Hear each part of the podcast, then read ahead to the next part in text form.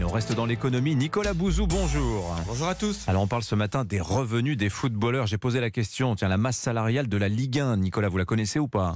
Ah, dites-moi. Environ 2 milliards d'euros et 25% d'augmentation en 4 ans. C'est pas mal. Hein.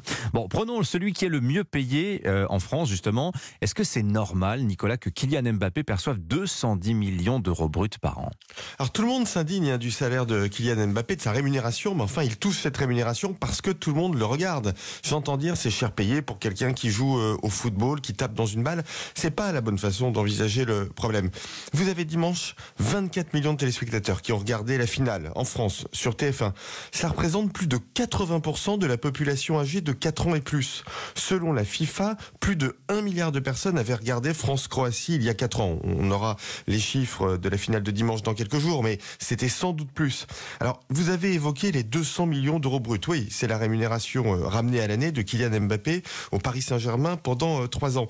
Mais ce qu'il faut bien voir, c'est que le PSG, grâce à Mbappé, l'un des clubs les plus prestigieux au monde, Mbappé fait vendre des places, des maillots, des droits TV. Le club aujourd'hui, il vaut environ 2,5 milliards d'euros. C'est grâce à Kylian Mbappé. Bah, Mbappé touche autant parce que sa célébrité et l'engouement qu'il suscite rapportent énormément d'argent à son entreprise. Il y a un seul Mbappé, mais il y a des milliards de gens qui le regardent. C'est unique, ça a un prix colossal. On comprend le raisonnement économique, Nicolas, mais quand même la question morale. Il y a plein de Français que ça choque de voir des niveaux de salaire pareils en Ligue 1 et notamment pour les joueurs les mieux payés.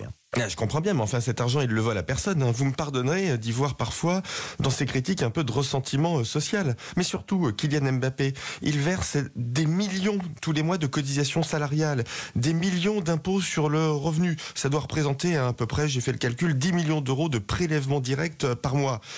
Il donne du plaisir à des millions de gens. Il est unique. Il finance une part non négligeable de la solidarité et des services publics en France. Et puis, euh, permettez-moi, Dimitri, de rappeler une évidence. Hein. Le scandale, c'est rarement la richesse, c'est toujours la pauvreté. Alors, merci Kylian d'être un exemple de travail et d'excellence. Ah bah voilà, il a un fan de plus avec en, la personne. il n'en avait pas besoin.